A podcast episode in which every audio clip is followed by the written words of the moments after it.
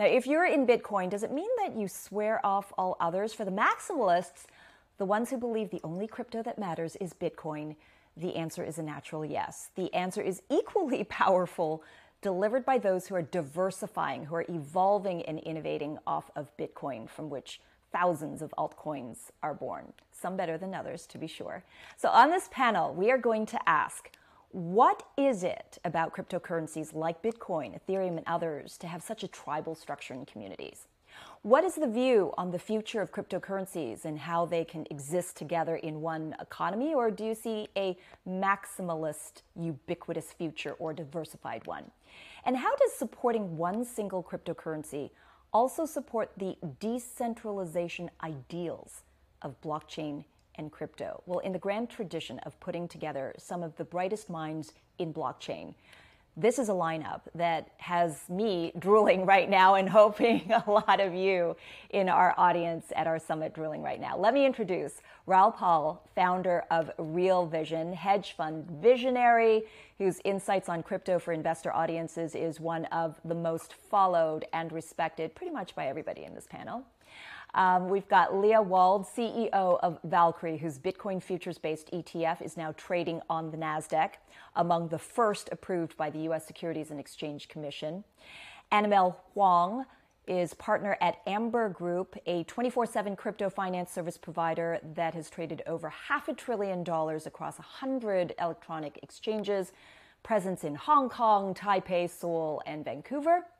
And Alex Mashinsky, founder of $3 billion unicorn Celsius, probably a little north of that right now. This is a platform for cryptocurrency users to earn interest, borrow cash, make payments, and it is great to have you all here together. I don't I don't think we've ever all chatted together. This is some star power right now. It's but really welcome to all of you. Great to be here. Thank here. you, Angie. Thank you, Angie. Okay, let's get started each one of you, tell me what does Bitcoin mean to you? What was the first introduction, the first taste of Bitcoin? Raoul, I'll start with you. So my journey was after the financial crisis and the European crisis, so 2008, 2012. I was in search of a solution because of this global debt bubble and the fact that in the financial world nobody knows who owns what because everybody's re-borrowed the same thing, re-hypothecated everything. So I was actually stupidly trying to start the world's safest bank, which is not an easy thing to do. And I was in the process of that, going around the world, Singapore, Switzerland, the US, when somebody said, you should look at Bitcoin. And I looked at Bitcoin and immediately understood A, its store of value property, but the power of blockchain for the recorded ownership of everything. And that was it to me. I thought, okay, here's the future of the financial system.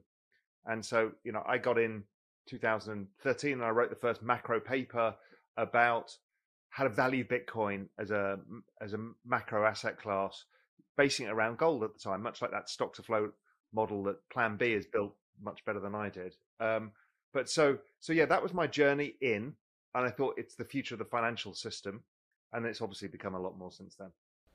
Absolutely, Leah, your first moment with Bitcoin. Yeah, and thanks again for having me, Angie, and fellow panelists. It's a real honor and pleasure. So I, I was eh, interesting to Raoul's point. Um, I was working at the World Bank in 2009 in the Sub-Saharan Africa region, and I remember uh, when uh, my fellow colleagues were working on M-Pesa, which was the first SMS-based microfinance system, um, and it worked very successfully in Kenya. Uh, it was then, you know, bought by Vodafone and bought to other areas, um, but it really provided an opportunity for me to be able to see how microfinance can work fairly seamlessly in rural areas and underserved areas. So when I learned about Bitcoin a little bit later, uh, and then finally jumped in a little later than that, uh, it all made sense to me. And for me, what it meant was financial inclusion and freedom.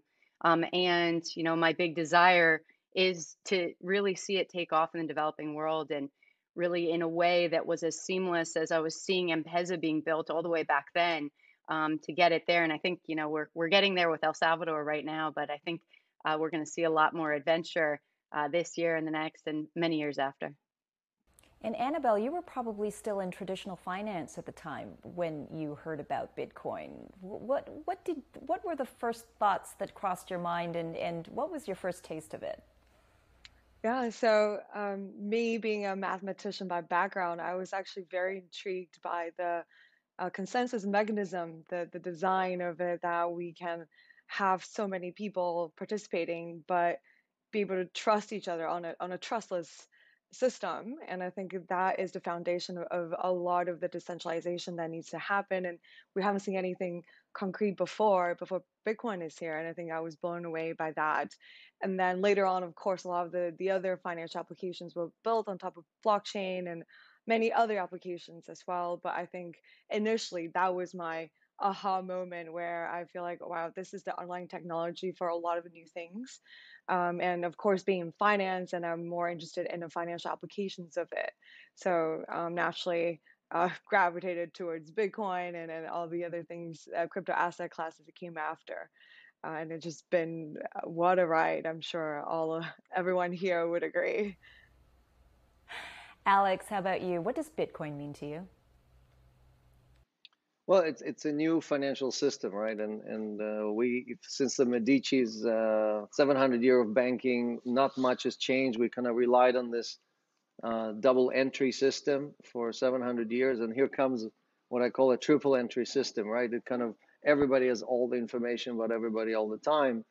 And, and uh, one of my employees showed me the white paper 2009, and uh, it was nine pages. I was like look, going through this, and I was like this will never work. You know, it's not faster, it's not cheaper, it's not uh, anything, right? I totally missed the the fact that Satoshi solved the you know the double spend problem. I, I worked on uh, Momo Mo, mobile money back in 2004, and I thought you know I, I I knew what money was and how you transferred from place A to place B.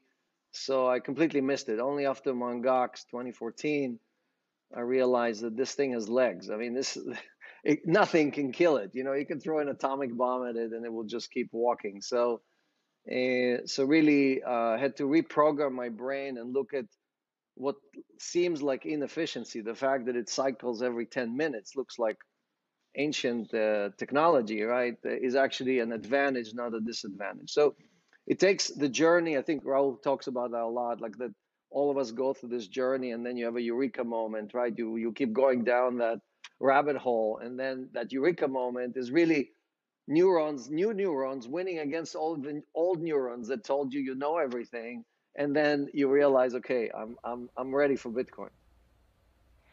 I think I, I think for me it was yeah sitting on on that anchor desk and you know obviously talking about uh, financial services, the financial world, financial products, uh, instruments, and seeing this emergence of an alternative asset class.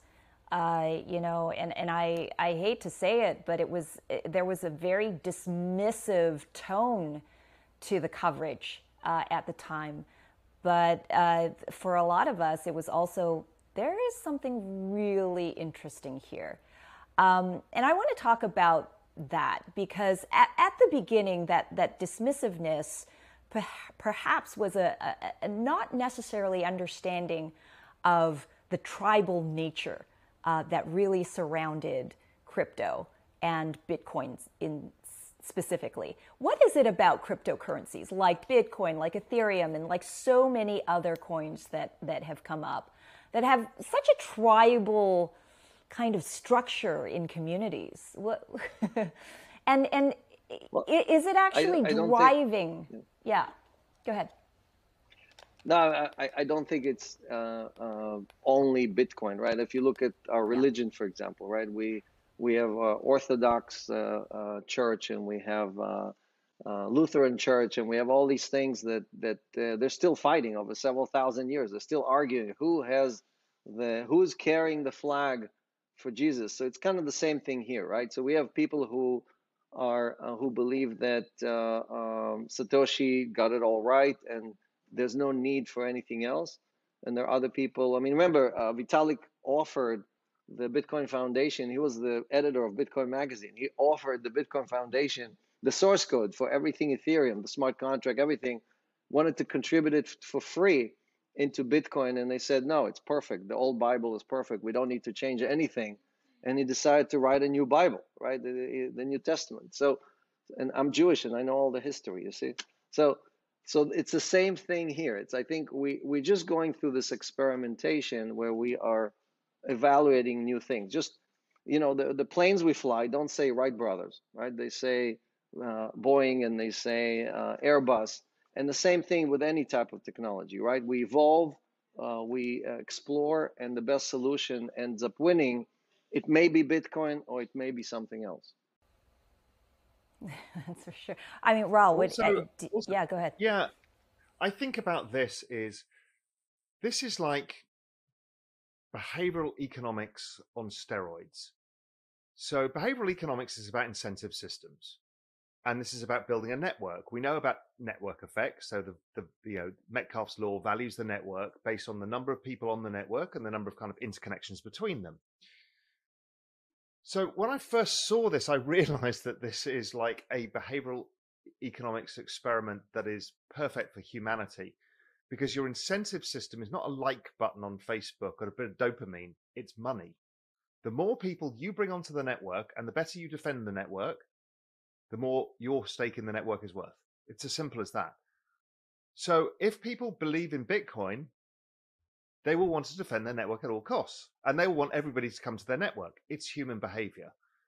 And that's what makes these ecosystems so robust is this does really work. Now, it depends whether you want to deal with, you know, one particular religion or you you know, you want to deal with spirit, spirituality as a whole, which is the whole digital asset space.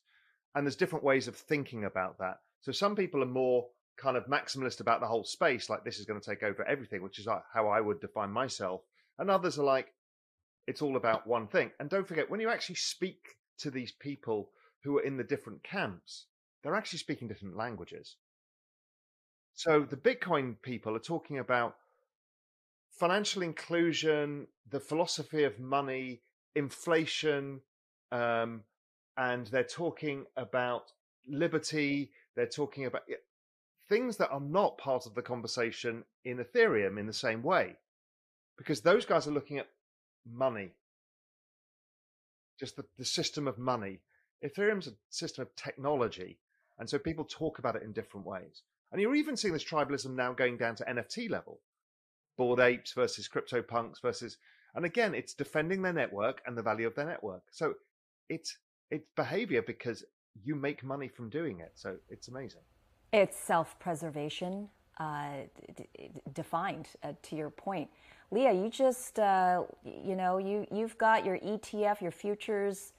Uh, ETF, Bitcoin futures ETF uh, on the NASDAQ now. You are bringing aboard uh, probably a lot of new people to this space. You know, how, how do you view, view the tribalism and how it's also, you know, bringing on a, a lot of new interest? Yeah, I, I want to start by saying, Raoul, I completely agree with you. And one thing you said was, you know, we believe in Bitcoin. I mean, it's already, it's always started on this very emotive um, level for a lot of the early adopters. I mean, what gets us excited was permissionless value transfer, unconfiscatability, immutability, financial freedom. I mean, these aren't light topics, right? I think that Bitcoin truly is this incredible ability to ensure your cognition doesn't atrophy because you're always thinking about these very esoteric beliefs of what is money? Do I agree with this? Am I opting in? So I, I think Angie, to your your first question, and sorry, I promise I, I will answer the ETFs, is just, you know, I'm very excited about that because the community is so emotional. And I think because of that, you know, it'll always be strong. Um, it is not just a financial asset. Um, it is this very deeply emotionally tied um, living, breathing thing. And on top of it, to Raoul's point, add in behavioral economics because it is money. So you you really get quite the quite the powerful swing to the ETF. Yeah, I'm I'm very excited that you know these were finally approved. I know that not everybody is excited that it's a 40 Act futures ETF, but I think that it's an incredible first step of approval. And there's definitely, as we all know, extreme pools of wealth and pockets of wealth that have been waiting for this traditional market vehicle in order to enter. So I think from an adoption standpoint, um, it's going to be great because it, it just will provide that vehicle that makes these institutions comfortable. And as they start wading in, um, they'll understand the technology better. They'll they'll start to get more excited. And as maybe the spot Bitcoin ETF and other vehicles come out in the future that maybe are more associated with the underlying, again, I think it's a great opportunity for more people to get involved in the ecosystem. Annabelle, from your perspective, from the from the Asia perspective, you know, how how do you view is there tribalism amongst you know the this part of the world where you know or, or, are people thinking about bitcoin differently and thinking about you know other coins differently and and you know maybe looking for vehicles uh, you know on this side of the world you know that that onboard them into this world yeah i think uh, again also want to echo raul's point where it is tribalism a lot is about your social network your identity so um, a lot of times it's not just economics driven, even though in Asia, I think it's still primarily uh, about financial economics um, and all that. But um, this year, I actually um, started traveling a lot just as part of our global expansion uh, plan. And I was in London, I was in Dubai, now I'm in, in, in Russia, CIS region, and I'm also going to be in LATAM and and in these regions i think people adopt different things for different reasons. A lot of emerging markets they really bought into bitcoin because it's sometimes about survival about finding a currency that can use versus um, in, in a more sort of uh, investment or, or um, other perspective. And and in, in some areas uh, especially develop uh, developer heavy areas they um, tend to you know stick to uh, one one blockchain, for example, because maybe the founders are rooted there and um, they really had this network and they want to be a part of that. This is their identity. So this is really interesting, just uh, from a global perspective, um, how people have been thinking about it. Um, and back to your question, I think in, in Asia, like I mentioned, um, I think people are um, perhaps more practical as as opposed to philosophical to an extent um, but you know the level of participation and, and, and passion has just been unparalleled. Um, so yeah, interested to, to see how mm-hmm. the global market plays out in that sense. Absolutely. Okay, I'm going to throw up a tweet right now for discussion. According to a tweet made famous by Bitcoin Maxi, no pun intended, Max Keiser, Bitcoin's disruptive nature is, quote, the absolute disruptive limit a crypto coin can achieve and no altcoin can match its scope. What do you guys see as Bitcoin's competitive advantage over other cryptocurrencies? Or is there? I'll, you know, I'll, I'll oh, go, go, for it, Alex. Go, go ahead. No, go ahead. Ladies first. Go ahead. Oh, thank you very much. Well, as a Max Keiser fan, you know it's always fun to to be on the heels. Um, and his progression in the space is is quite remarkable. Come being quite the gold bug originally himself, I think that his education has been quite incredible. Um, to his point, I, I, I think that Bitcoin has many points of differentiation. For me, the most important is that there's no CEO and there will never be a CEO. I think the decentralized nature can never be taken away. We don't know who Satoshi is. Um, you know, I think we never will. Uh, there's obviously, we can have fun speculating, but that's about it. Uh, and I think that because of that, the rest of the principles around the coin um, will always put it a little above the rest in its uh, store of value principles and the other beautiful principles that allow Bitcoin to be a means of payment, a store of value, um, and all the other, the Bitcoin network to be a wonderful technology and provide those opportunities. Alex? Well, uh, you know, again, I, I'm against all this tribalism. I think uh, um, all of us win together by migrating, again, the traditional finance uh, into the new world.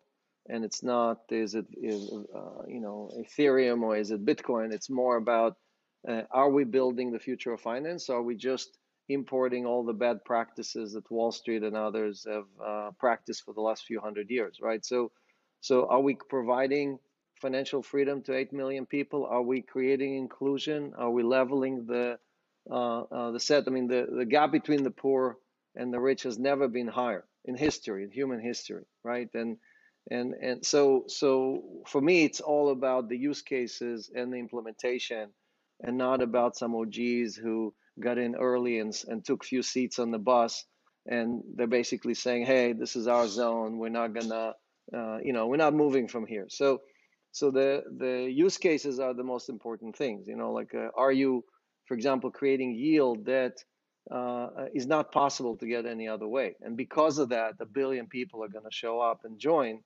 Or is everybody just trying to get rich, hoping that uh, you know they got in early enough uh, on the bus? So so so there are the best talent in the world is leaving companies like Google and Facebook and so on to come and join this revolution because they want to make the world a better place uh, the it's do good first and then do well, right? So I think uh, that is most of the movement. Yes, there are people who are in it just for the money, but most of the movement, and that's how Satoshi created this as well, uh, was about changing the world and making it a better place. I mean, Raoul, when you take a look at you know all the challengers like Ethereum, Cardano, I mean, you name it, you cover it, you talk about it. Um, do you get a sense that there is a competitive uh, outperformance nature uh, of these other uh, protocols versus Bitcoin? My answer to this is simply they're not the same thing. Mm-hmm. I, it's like saying, oh, an Olympic sprinter, is he competing with a javelin thrower? No. So it, it's the madness that this whole way this thing is framed always. It's like this space is going from $2 trillion to $200 trillion and the share, Ethereum share and Bitcoin share of that space will decline. But will they be the largest by market cap? Maybe. Will Ethereum be larger than Bitcoin's market cap? Probably. Does it matter? Not at all. Does it take away from Bitcoin's perfection as a um, as a protocol and an asset and an idea? No. So then I just don't get the argument. That's the that's the whole point. Bitcoin's perfect. Does what it does. We use it for what we want to use it for. And we can use other things, as Alex is talking about, to build other applications. If our goal here is to change the outcome for humanity, then the stupidest thing is to do what the, the religions did, which is fight with each other. Because what you do is fractionalize everybody and you marginalize the mission that everybody's trying to achieve. It, it makes no sense. Amen. And that that is yeah, intended. exactly.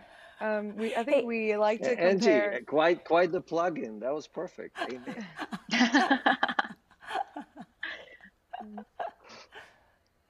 Annabelle, you're joining us from Ukraine right now. I'm, I'm curious the conversations about Bitcoin adoption, especially as the world watches what El Salvador is doing.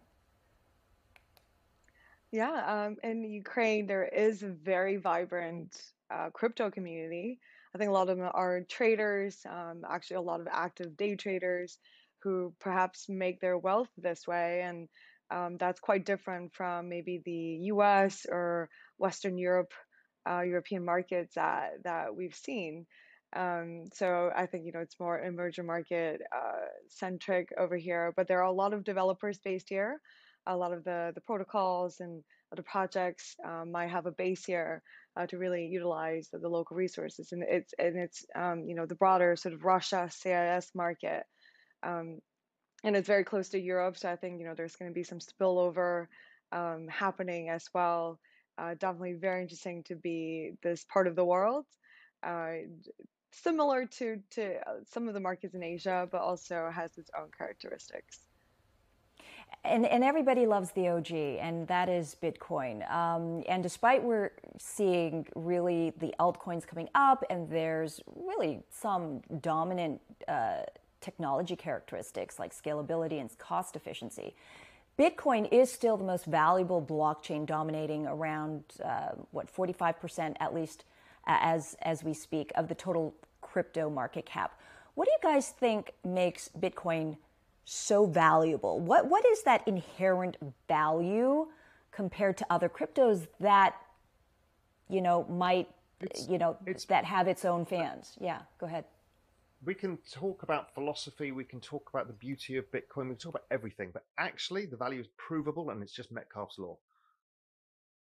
And because there's more people on the network of Bitcoin, it has a higher value. And it works perfectly. You can perfectly value it, you know, within, you know, it doesn't give you a tick by tick price, but you know what it is. And it's the same for Ethereum, which is growing, you know, four, five times as fast. So obviously we're seeing the market cap of Ethereum catch up with Bitcoin. So the value is just the network. Everything else is a narrative. Now, why you choose that network, okay, that's a different thing. You might, you know, it Bitcoin's narrative might attract more people, or it's the way it's built might attract more people. But the real value of these things is proven out in the network effects. Um, and it's once you get your head around that, it's much clearer, and you worry less about thinking about, you know, what is the inherent value because what you're doing is you're getting 150 million crypto users around the world are actually voting in real time. Mm-hmm they're telling you where they see the value accrue. If that's not one of the most democratic things you've ever seen in your life, you know, it's incredible. And so we should just be open to that. And so, should we yeah, be totally... watching what Leah's doing? Yeah, uh, sorry, Alex. Did we get another amen after that, Andy? amen.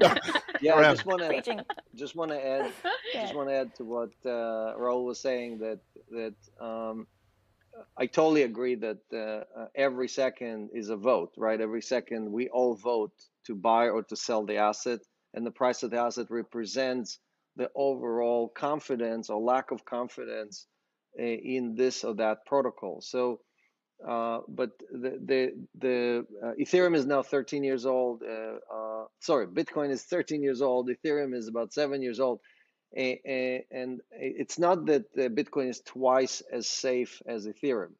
Bitcoin is probably 10 times safer than Ethereum because the difficulty to crack uh, a much older blockchain is logarithmic. It's not a linear. Uh, so for a lot of uh, users, a lot of institutional users, when they look at the safety of the asset and the maturity of the blockchain, they view Bitcoin as a much safer, not a little bit safer, but a much safer asset uh, uh, and for them, uh, Ethereum is more venturing into a higher risk asset. But I would I would say that uh, stablecoins are actually probably the biggest challenger for Bitcoin as a digital asset. And the reason is that for most institutions, it's much easier to move from dollars to stablecoin than it is to move from dollars to Bitcoin. So right now, the landing kind of like the the main landing strip into crypto for the last 13 years has always been Bitcoin. But I think as we kind of change the mix and we add more family office and others, they may come in on the stablecoin side rather than on the Bitcoin side. I mean, what, what we're seeing is, you know, I mean, just observing this space, what we're seeing is it starts with Bitcoin, it's the gateway to crypto, and then Ethereum, and then there's just a lot of activity in altcoins right now. There seems to be this kind of bifurcation of interest almost, where, you know, um, institutionals will go to the Bitcoin and Ethereum, and maybe it's a little bit too expensive. And a lot of the retail class, including in Asia, are starting to explore altcoins in, in a really interesting way. Annabelle, Leah, do you, do you see that? Yeah, I think we've always seen this cycle where especially during um, the, the market cyclicality that um, in, investors go into Bitcoin and then rotates into altcoin and eventually um, when market dies down, right, it, it goes back to, to Bitcoin. And that proves, um, like uh, Raoul and Alex said, uh, Bitcoin being the, the longest standing and uh, the more secure and, and the most validated, um, it's still uh, the, the go-to choice. Uh, but during market hot market activities, people will tend to look down the risk spectrum and, and see whether altcoins are there. But it is hard to argue if, if something that's been around for only a year is here to stay. Uh, it took us uh, what seven years uh, to to be convinced that Ethereum might have a chance to have a chance to really uh, flip uh, to have this flippening effect on Bitcoin, and, and maybe we'll see others down the road. Uh, but I agree, uh, time and network and, and consensus building is very key in this market. If I can add to that, it, it's a very it's a very inefficient market. It's not like a you know traditional market where you have a thousand analysts who've analyzed Tesla and they all everything there is to know about Tesla has been dug out. I'll just give you a simple example, and I am talking my own book because CEL Token is Celsius, you know something Celsius issues, but uh, Celsius at 30 billion in assets under management, and like you said, our valuation is about public valuation is about uh, three billion dollars. Solana, which is the hottest thing right now, has 7 billion in, in AUM versus 30, but its market cap is 60 billion. So so there's a lot of trapped value that if you just do your homework, you can look up and say, wait a second, you know, uh, Celsius paid a billion dollars in yield to its community. That's 10 times more than anybody else. How does that compare to other players and where is the real value, right? So I'm not recommending you to buy this or that. I'm just saying that the market is so immature that uh, uh, not everything that makes a lot of noise uh, is the best asset. And and and for a lot of people it's very hard to figure out okay what is a long-term play versus a short-term play? What is a real value versus not real value and so on. Alex you are talking your book but but that's okay. That is okay on this panel, it's okay. Um, but Leah, I mean, this is this is your world. Raoul, this is your world. I mean, you take a look at, at, at the market. That also includes what Alex is doing, right? And and Annabelle as well. Um, how how do you take a look at this space?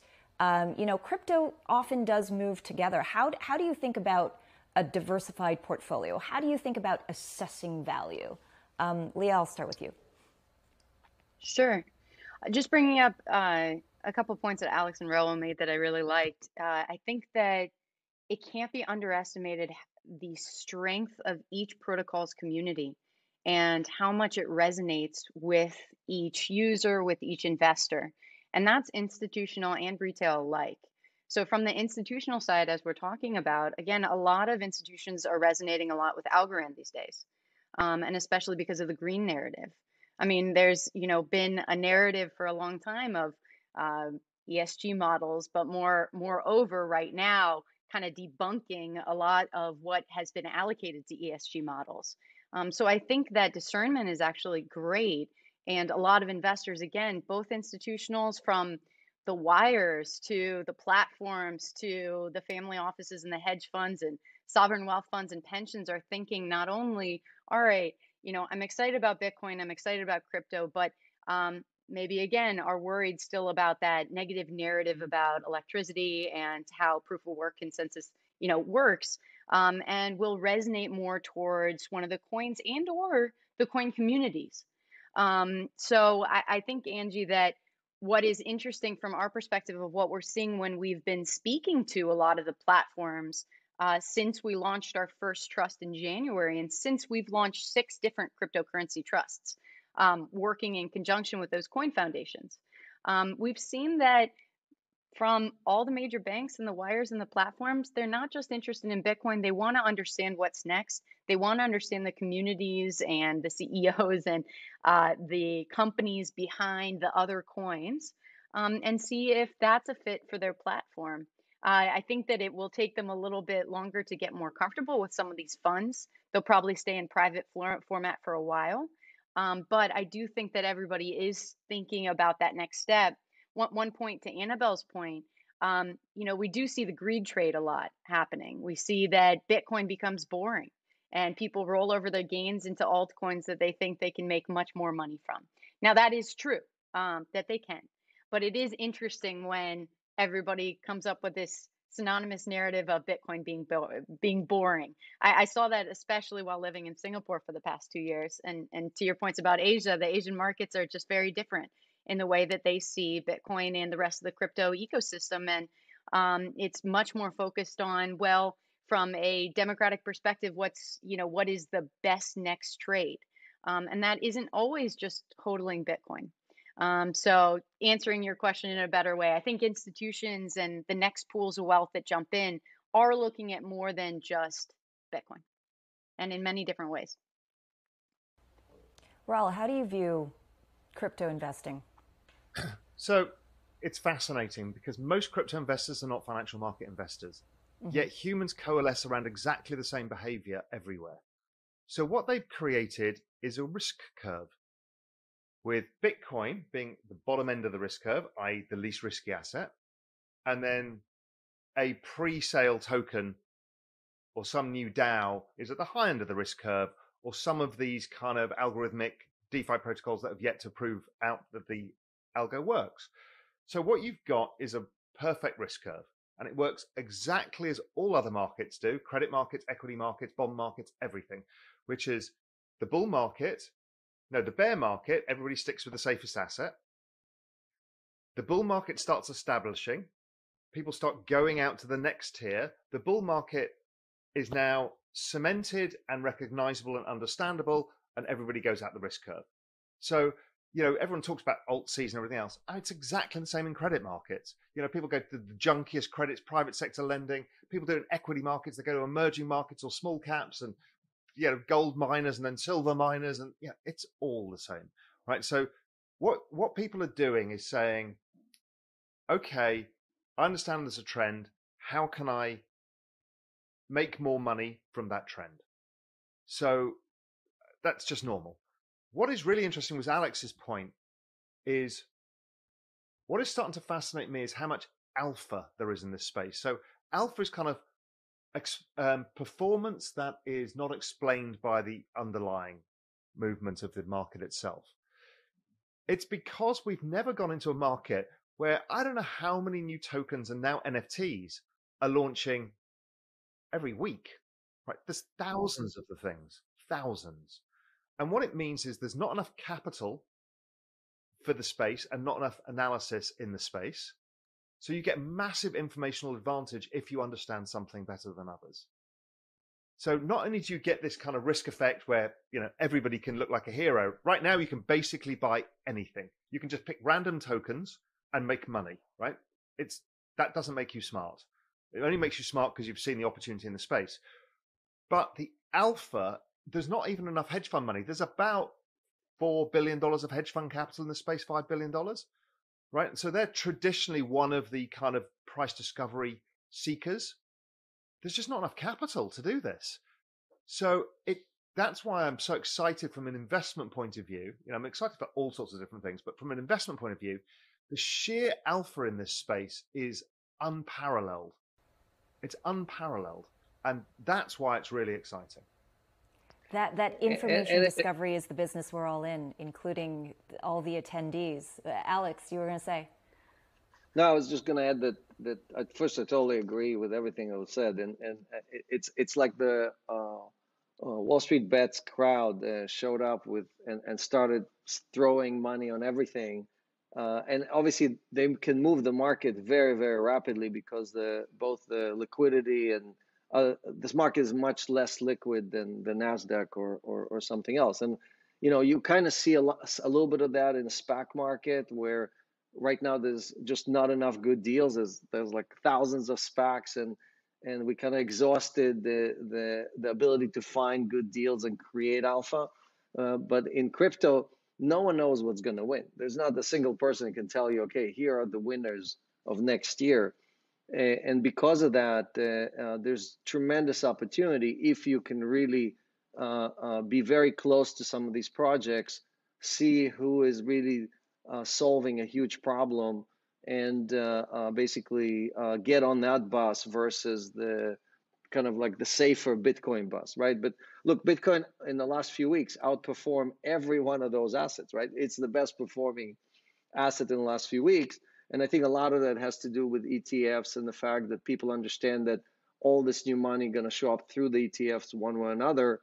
Uh, but I think again we exhausted that move, and you're going to start seeing rotation uh, because of that. And yeah, it's interesting because the crypto native clients that we have has been um, really capturing the elephant in the space. Like Raoul said, um, you have information, you know the the teams personally, versus on the more traditional institution side, um, it, they're still coming in using Bit, Bitcoin as a gateway, which is probably why it solidified Bitcoin's dominance still. uh, before the maybe the rotation happens, and and you just see really two very different trends. And I think a lot of the institutional money is still trying to figure out how Bitcoin fits into their their overall broader portfolio as a diverse diversification before they will look into crypto specifically you know how to diversify between this asset class that's so brand new to them but once they figure it out because again holding Bitcoin for a while can get boring, they, and they, they're very um, incentivized to see what else is out there. We, we've seen that with some of our uh, traditional uh, client, financial clients uh, who got into space a little earlier, and they start asking what what are the DeFi blue chips, and some of them started playing NFTs, and then got really big and into the CryptoPunks, and and that's just fascinating to see. Well, this is testament of alphas seeking alpha. This this panel are all alphas seeking alpha, and that is 100% for sure. Guys, we have completely run out of time. I I'm getting the tap on the shoulder. I could do this for hours. Um, it was such a pleasure, such a generous gift that you've given to our audience, um, and and all packed into one brilliant conversation. Uh, Raoul, Thank you so much, Alex, for joining us from uh, where you are, Leah, Annabelle from Ukraine. Thank you so much for joining us. Maximalist or diversification. And I think, Raoul, we're just going to sit at your altar and as you preach, hey, it's it's not one or the other. It's it's everything. So thanks, guys. Inclusion is everything. Absolutely right.